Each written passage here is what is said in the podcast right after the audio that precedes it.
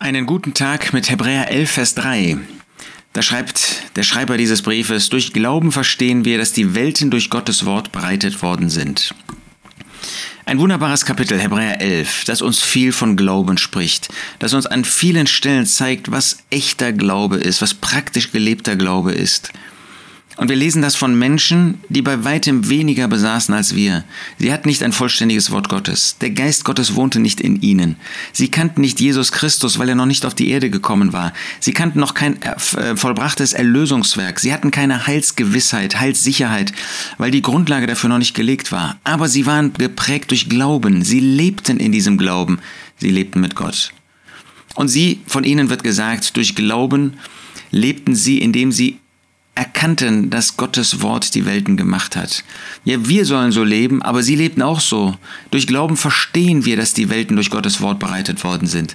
Wenn du in das Universum schaust, wenn du siehst die Sternenpracht, die Zusammenhänge, nicht die es zwischen den Sternen gibt, da gibt es keine Zusammenhänge, aber wie Gott das so angeordnet hat, dass das für unsere menschlichen Augen wie ein Sternenbild ist, wie bestimmte Konstellationen, wenn wir erkennen, was es für ähm, Vorgänge in der Schöpfung gibt, was es da für sozusagen Grundsätze gibt, Naturgesetze, die liegen ja nicht in der Schöpfung, sondern Gott hat sie bereitet. Und wenn Gott seine Hand zurückzieht, wenn er sie zurückziehen würde, würde alles in sich zusammenbrechen. Dieses Universum ist nicht autark. Es hat diese Vorgänge, es hat diese äh, Gesetzmäßigkeiten dadurch, dass Gott sie, der Schöpfer, der Herr Jesus hineingelegt hat.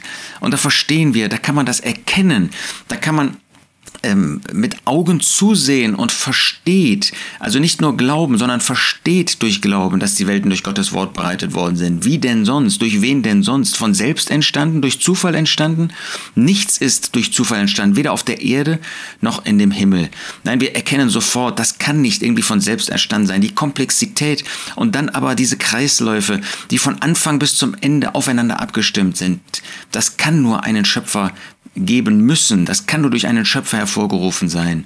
Ja, wunderbar, dass Gott unseren Glauben nicht irgendwie durch Torheit äh, begründet, sondern durch Verstehen, durch Verständnis. So können wir nur bestätigen, was dieser Schreiber sagt. Durch Glauben verstehen wir, dass die Welten durch Gottes Wort bereitet worden sind. Wir auch. Und dass wir einen Schöpfer haben, der zugleich unser Erretter geworden ist. Ihm die Ehre, ihm allein.